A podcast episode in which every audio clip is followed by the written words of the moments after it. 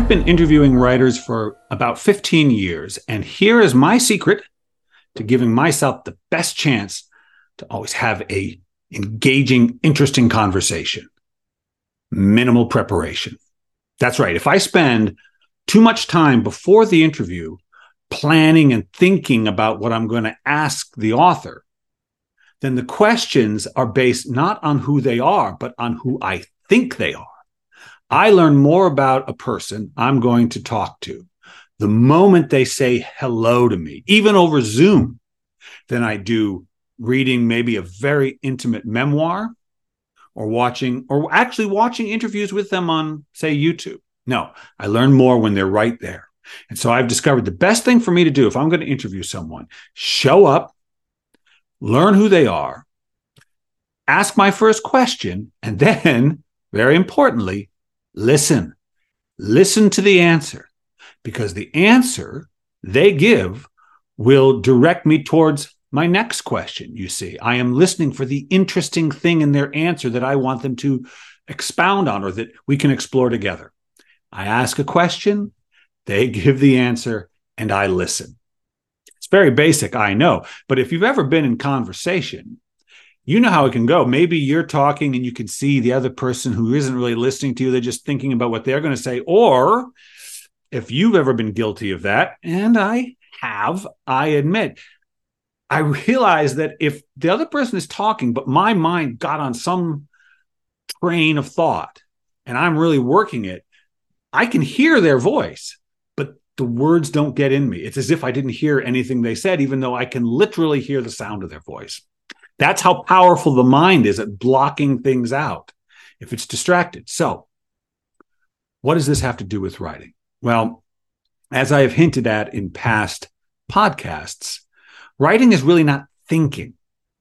I used to th- believe it was, but, and I do look like I'm thinking because I'm sitting there sort of staring, but really, really what I'm doing energetically is listening because I ask the question what do I want to write about today?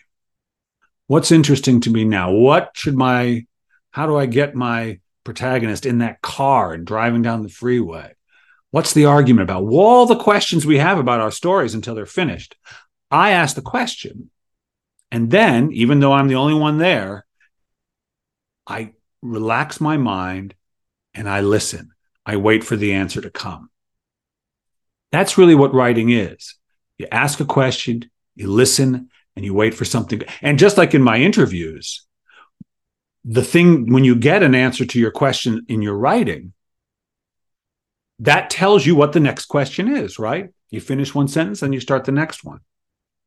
It's important to remember as a writer because for a couple reasons. First, you're not supposed to have all the answers. Said this before, I'll say it again. Your job isn't to have the answers, your job is to have the questions. It's much easier to have questions than answers. besides, you don't want the answers. You want to find them, but you don't want to start with them. So that's the first thing. Your job is to have the questions, not the answers. But then it's important to remember how the answers come. Sometimes they come right away, bango. But you know, you know, they don't always come right away. Why don't they? Well, there's a lot of reasons. For one, we have to trust. In other words, if I'm asking the question, I got to trust the answer will come. You know, if I ask a person a question, they're going to answer it probably, especially if it's about the work they've done. It's very easy. But when I ask myself a question, you know, there's no slot I can put a coin into that pops out an answer like a soda machine does a can of Coke. No. I just have to trust and wait. Trust and wait. And trust means not doubting that the answer will come, not letting my monkey mind saying, Why isn't it coming? Or using my brain, my mind, my memory to try to manufacture an answer. No, no, no. You want the answer. What do we do with the middle? How do we end this? What's that argument really about? You want the real answer, the one that surprises you, that feels true. And the only way to get it is to trust that it will come. Now, it always comes.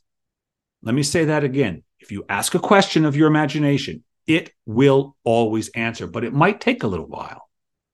It might take a little while. Maybe it'll take five minutes. Maybe it'll take five hours. Maybe it'll take five years, but the answer will come depending on how open you are to whatever it will be. And you know how it goes. You know how you you're working on a piece and you get in the middle and it's all jammed up and you can't figure it out. You don't understand it and you ugh, you walk away in frustration. And then maybe that night, maybe the next day, maybe in a week, you're taking a shower, going for a walk, and you're not trying to write. You're not trying to figure it out.